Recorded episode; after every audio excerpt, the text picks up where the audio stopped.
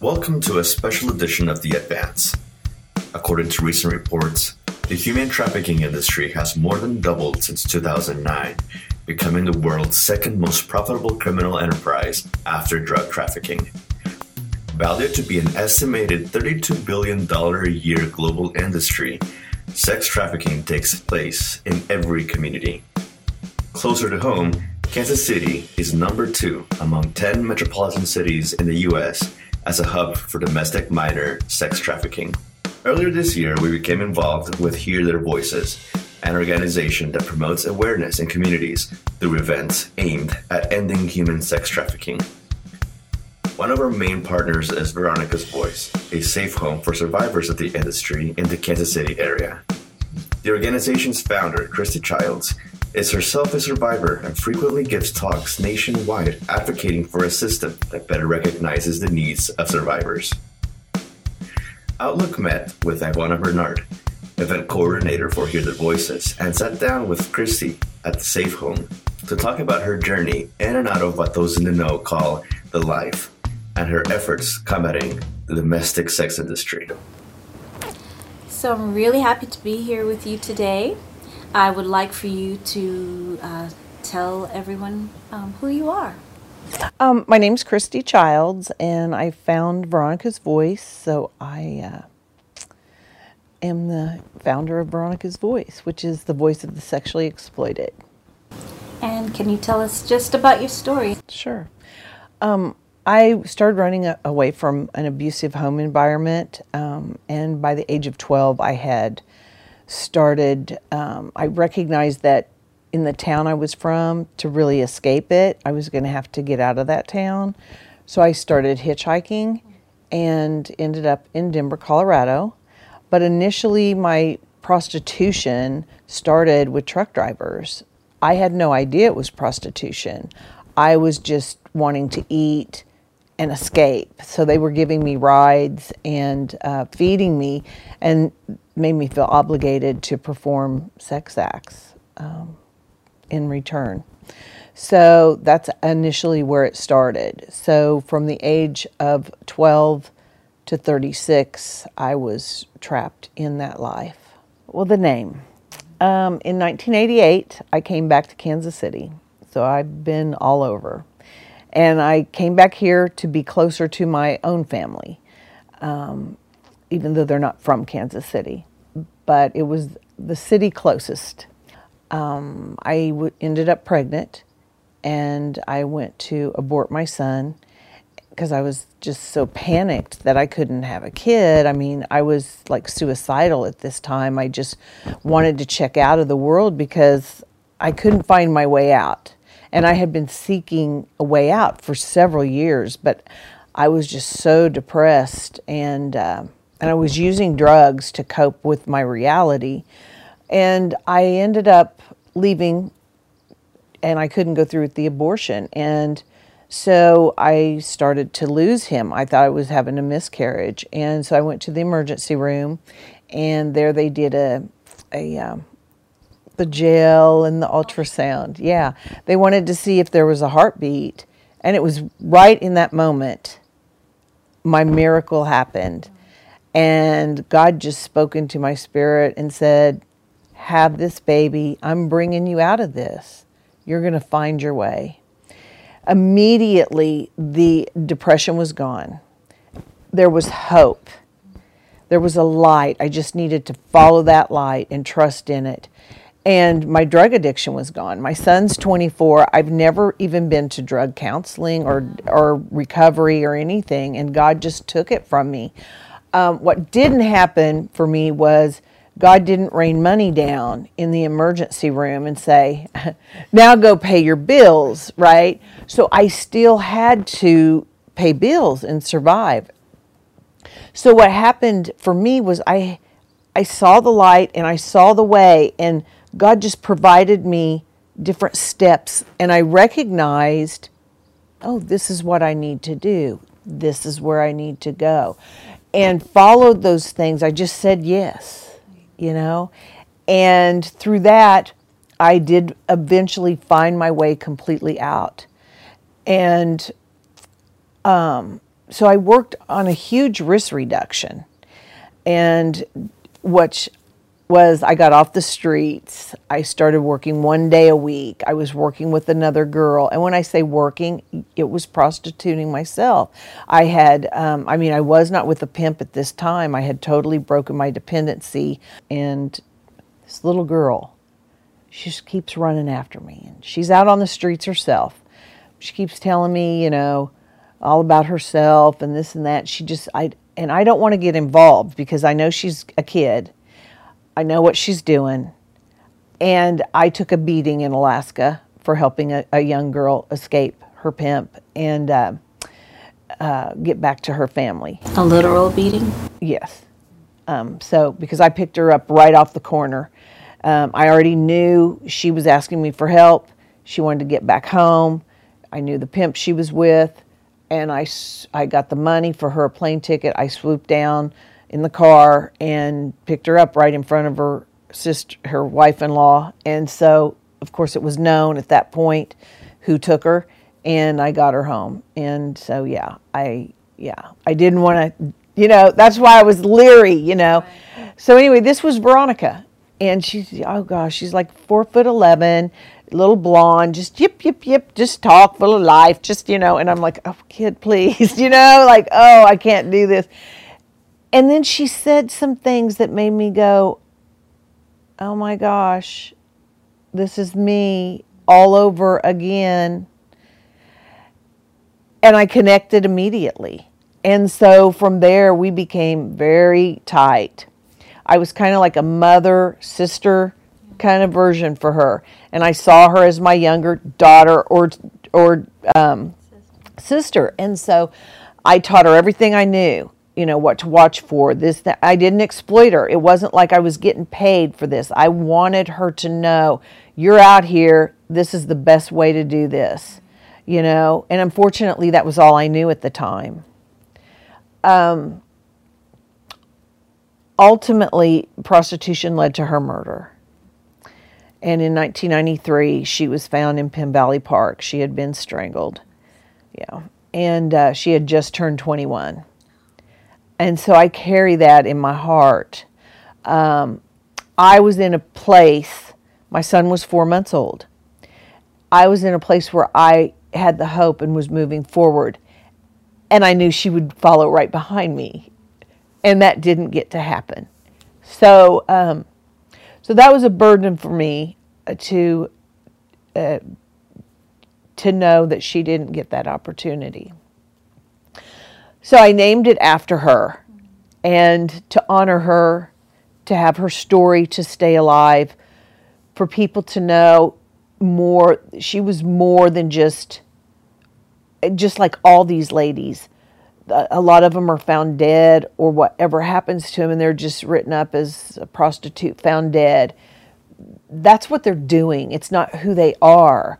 And so I started recognizing that in my own recovery and uh, try to help ladies separate that from it's not who they are and and so that's where the name comes from to honor Veronica April Neverdusky.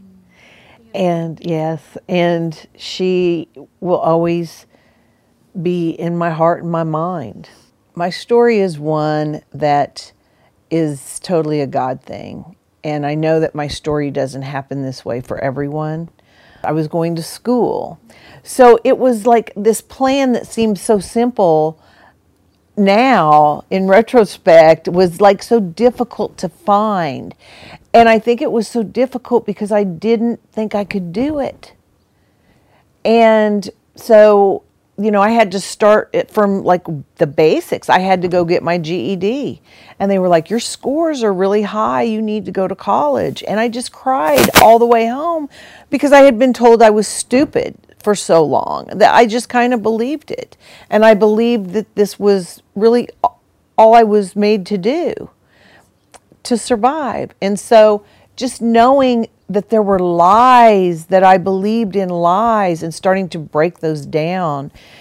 And eventually, um, I, well, I got a job and um, I was in the projects with my son. And I mean, I utilized everything the system had to offer because I was like, if I qualify for it, I'm getting it. But I was terrified. I was terrified if they found out who I was and what I was, they would throw me out. And I just kept to myself because I couldn't let anyone know, you know, where I had come from. And so I went I my first job was at the Chamber of Commerce and I worked there for two years. And I called Sister Linda Roth from El Centro, who was actually one of my teachers in the program. She was the director of Keyboards to Success, which taught me typing, computer skills, and all these things. And I said, Hey, I, am ready to update my resume.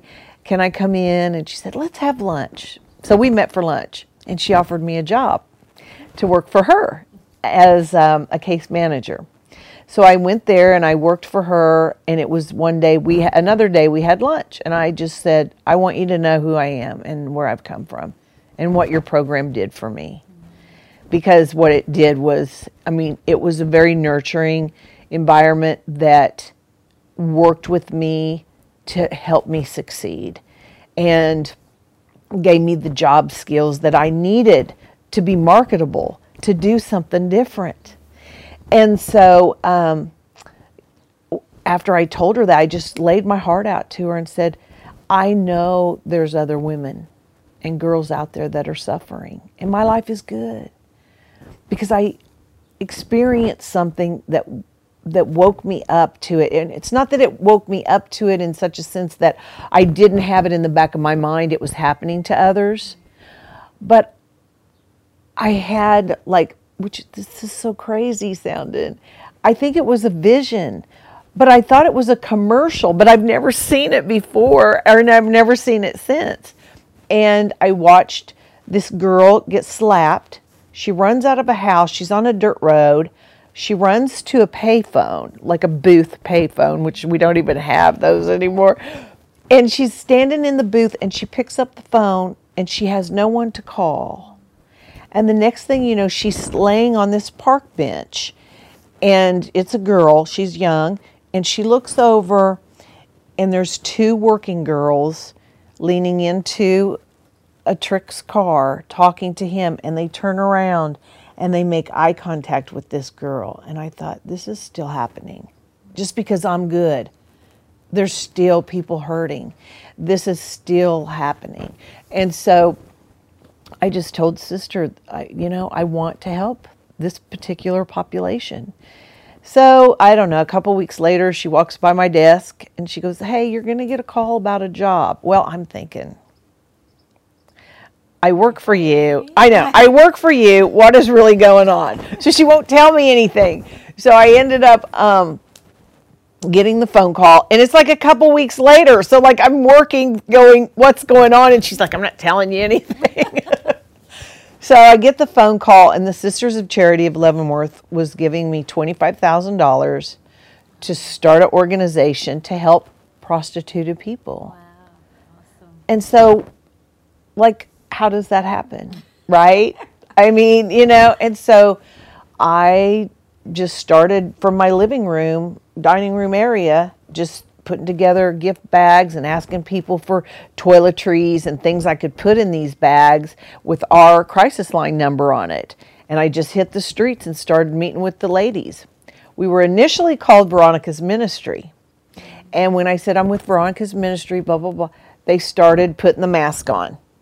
And it became, well, God bless you. Thank you for the bag. I'm just the church lady, right?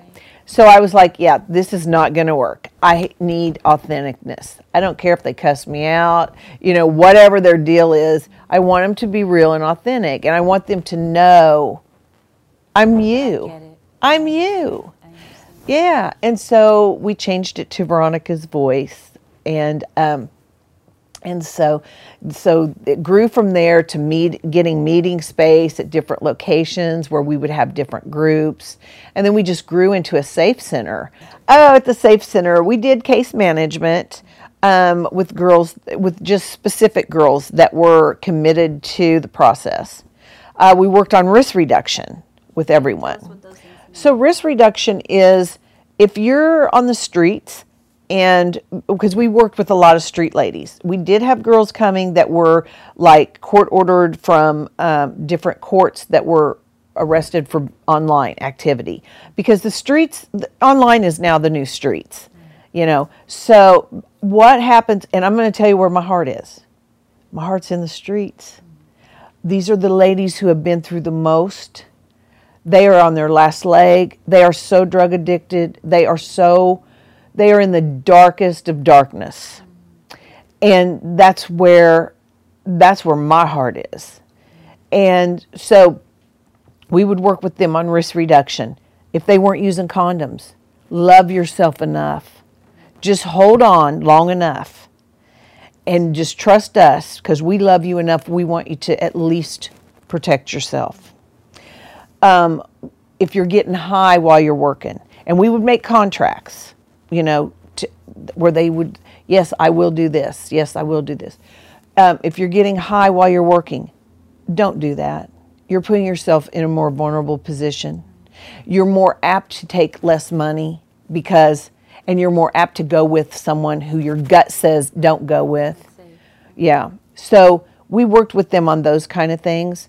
And I mean, and so it could start with the bare minimum of just using a condom, but it could go all the way up to now you're in a position where you're only working once a week, like I was.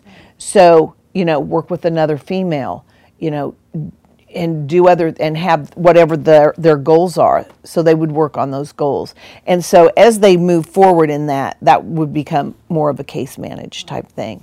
Uh, we had different groups. So we would have girls come in straight off the streets in bad situations uh, we've had girls show up there bleeding after being beaten that just wanted to rest vent um, process what had happened maybe they wanted to go to the police maybe they didn't a lot of these women have learned not to trust the police and because of how other situations have been handled with them. So we were just the safe center, and this was a place they could come to for whatever their needs were. And so we offered different different groups. So we had yoga, we had um, our unhooked group, which is something that we offer in the house now. So we would do the unhooked group, which is a 12 week group, and that was something that I created to work with the ladies just to kind of open their eyes to different things and move them forward in their process. We couldn't get into real deep trauma healing because, unfortunately, at the end of the day, we had to say goodbye and they had to go back to whatever their situation was it became heartbreaking because working with other transitional living places wasn't working for us. They weren't, it wasn't working for our girls. Working with the uh, domestic violence center that gave us beds, working with the homeless shelter that gave us beds, it wasn't enough. It wasn't what they needed. And so, um, trial and error, we just basically said, This isn't working. And so, um, you know, we just started phasing out the Safe Center. But all along, I knew we needed a home. We needed a home, and time of running that Safe Center proved me right because there was other agencies we utilized and partnered with that were doing um, transitional living but the problem was like in 30 days they had to pay rent and these are women who don't have marketable skills and so they're under pressure of i've got to work they don't see hope in going and flipping a burger somewhere for maybe less than minimum wage, maybe minimum wage. It's not a livable, I mean, it's not a livable wage. And so there's no hope in that. So my thing became we have to get this home. We have to get this home. We got a home in Missouri. Unfortunately, we weren't welcome there. So we came to the Kansas side, met with the chief of police, met with the sheriff. Um, you know and we got really good feedback from them and we you know was we were told if we needed any help to help navigate the neighborhood um, that they would they would send their their you know officer to do that and so we were like this is this is it so I looked and looked and looked for a house. We phased out our safe center, where at the safe center we were seeing over like 500 women a year. It became that busy and moved the administrative offices to my, my home in the basement. And so I have offices there where we do administrative type things. Um, and then we looked and looked and looked. And the funny thing was, we put a bid down on a house because I was like, it's been months. We've looked, we haven't found anything. This house will work, but it needs a lot of work. And if we can get it dirt cheap, we'll pour the money into it. But I kept looking on that MLS, MSL, whatever that list is online. And then uh, that night, this house came up. And I called my agent and I said, Look, I want to see this house. And she said, But you got a bid on another house. I said, I know, but I, I want to see this one. So I pulled up outside and I thought, Oh, this house is too small. And the minute I walked in and I saw the great room and I saw the size, I was like, This is it. This is the house. Well, she informed me that they had counterbid me, which means I'm out of that. Anyway. Yes. And I said, What's their asking price on this? And I said, Give it to them. We're in. we are in. And so we paid in full for this house. God was good to us. Yes. So we now are open and we are so excited to to bring the ladies in and offer them this home. And Magdalene KC is the name of this program. So they can they can get their healing, their marketable skills. We really want them ready to launch when they leave here. We want them in a good place and we want to create that community around them to continue that support. And the more girls we come in, uh, you know, that start coming through the program, continue that giving back community type style. We want the community at large to embrace us because without the community, we're not going to make it and this these are women in the community and we want people to embrace them and these women to embrace them. Because they're just women just like other women you know? They just have had a bad lot thrown to them early in life. And so you know we want to bridge that and build those relationships. We uh, we just want to welcome the community into our circle. Not I can't say everything we do is coming from, but what we're modeling is we're modeling Magdalene out of Tennessee. And so our goal is also to start a social enterprise where the women, especially the ones with felonies, can work, build a, um, a resume, and get those kind of job ethics going, and uh, but also making a product we don't want to copy what they've done, you know, because we want to do our own thing. You know, they're doing candles and body butters and this and that. And we're like, yeah, the market's like saturated with that. So I have my own ideas. I don't want to share right now. But I definitely, you know, we're looking for people to come alongside us to help build the committee where we're doing the research on these ideas to see how marketable they are and to see, you know, how we could get a business plan in place to do that. So we're modeling, like I said, after Magdalene in Tennessee, the Thistle Farms. Um, and their model really is housing first. You know, housing first. People cannot, when you're in a war zone, you your mind is pinging so many different directions. And that's how these girls are. They have to feel safe and they have to start healing. And once they heal, and I mean, these are ladies that, I mean, they're sharp. Yes. They're sharp and they have talents. I mean, I, we've seen so many ladies like come at the Safe Center that could sing, that could do artwork, that could write poetry and just and just writing period and you're like my mind is blown like these ladies have really skills and they need to be put to use and so uh, in a better way you know and to I know, and they're. I love the ladies. They're so they're so awesome. You know, I might get angry sometimes because I see where their hiccup is and they're stuck, and I gotta help push them through that stuckness. So, but it's really my honor to be able to see what needs to happen and be able to help them to do that. Yeah. People have a concept of how it happens that mm-hmm. people just always just get snatched up right. and taken off. The reality oh. is they're generally groomed. It's a process.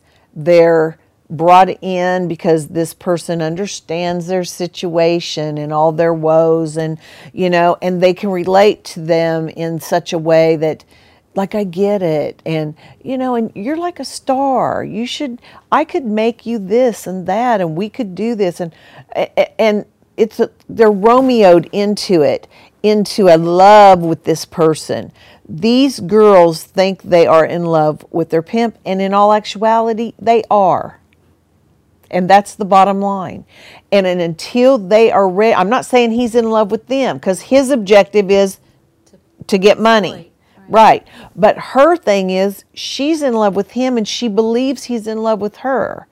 And so, you know, girls will do crazy things for love, you know? And depending on their situation, their vulnerabilities are, you know, because young girls, I think, in general, are vulnerable. But then there are some with added vulnerabilities. You know, when you start talking about a bad home life, um, poverty, uh, abuse, you know, these things all play a hand in this. And so, you know, they're Romeoed into it. And so it's, um, that's the general and most common way that this happens. It's it to be a slippery slope. Right. Once they're in the life, then what can happen is there is kidnapping that happens. So you're out of pocket, you get under pimp arrest by another pimp. You know, there's all these different things that can happen. So it's it's different when once you're in the life, you're known to be in the life, then those kind of things can happen to you. I mean, the movie Taken. You know, it's like, like that doesn't happen. You know, and nobody's dad is Superman, and you know, it's like that's a movie. Pretty Woman. That's not what time it is. We have young girls that see that movie, you know, that think that's, oh, this would be an easy way and I'll meet Prince Charming and he's going to be rich and good looking. And no, that's not what this looks like. So we have these ideas that are out there that are false and they're myths. And then we have people that continue to throw different things out there that don't know what they're talking about. I actually have stopped doing education because I'm up against a monster doing education on this issue because we have the Department of Justice that says it's this way. Because if you sit down with someone from the Department of Justice to hear what it is, and you sit down with me or another survivor, you're going to be like, wow, I just heard two different, completely different things. So my struggle has been more of the overall trafficking movement and so many people that aren't really qualified um, to do certain things. They're qualified to do other things, uh, want to do things that they're not qualified for. Um, and also, the, the whole movement itself is geared towards prosecution and it has made me crazy. Like it makes my blood boil because what is happening is no girls aren't being arrested for prostitution anymore. They're being arrested for trafficking and they're going to prison, not to jail. And I'm talking about young girls. Wow. So what they do is they wait till they turn 18. So now they're an adult and if they don't flip on their pimp, then they will they threaten with prosecuting trafficking charges on them, which carries prison time. And so some of the girls are so scared they won't do it. Some of them think they're in love with them, they won't do it. And some of them do it and puts their lives in danger because that's when it becomes dangerous. Pimps aren't chasing, they're just replacing. And we have everybody out here terrified that pimps are driving around throwing kids in the back of vans and going and prostituting them somewhere. That's not how it works, not here in the USA. There may be very few cases of that. Um, so pimps probably got two or three already lined up that, that they're ready to replace because they're always recruiting. So they are not going after and risking taking a fall, a prison term, to go after someone who ran off. Now, if she calls, they might try to talk her back. Okay? But everyone's so terrified that this is what's happening. And a pimp is, um, you know, look, I'm not saying it's okay to exploit people because it's not. But we and our focus should be on the victims and their care and not on prosecution and especially not re-victimizing and prosecuting victims. And sometimes victims can have bad attitudes because they've been through a lot in life. And so we have people that have never experienced the types of situations and choices that people down here have had to face right? So these are people that have never had to, to be in those situations. And so, but they're trying to make all the laws and make all the decisions of what should happen to these people instead of letting people who understand this or people of compassion that can help with this do that work. All the funds are going towards prosecution. And the laws are being twisted and they are not in line with the way this needs to work. But definitely, you know, we need to handle it more like DV, whereas you call a domestic violence hotline. They don't say, Are you prosecuting your abuser? Well, if you're not, we can't help you. And that's really what the government is saying to people who are trafficked. Are you prosecuting your offender, your exploiter? Well, we, we can't help you because we're all about prosecution. Yes, we need allies, but we need allies to really come alongside us. And our thing at Veronica's Voice is if someone is being exploited by someone else, if someone is exploiting themselves, it doesn't matter. We don't care how it is happening. If it is happening and they want out, they deserve the opportunity to get out.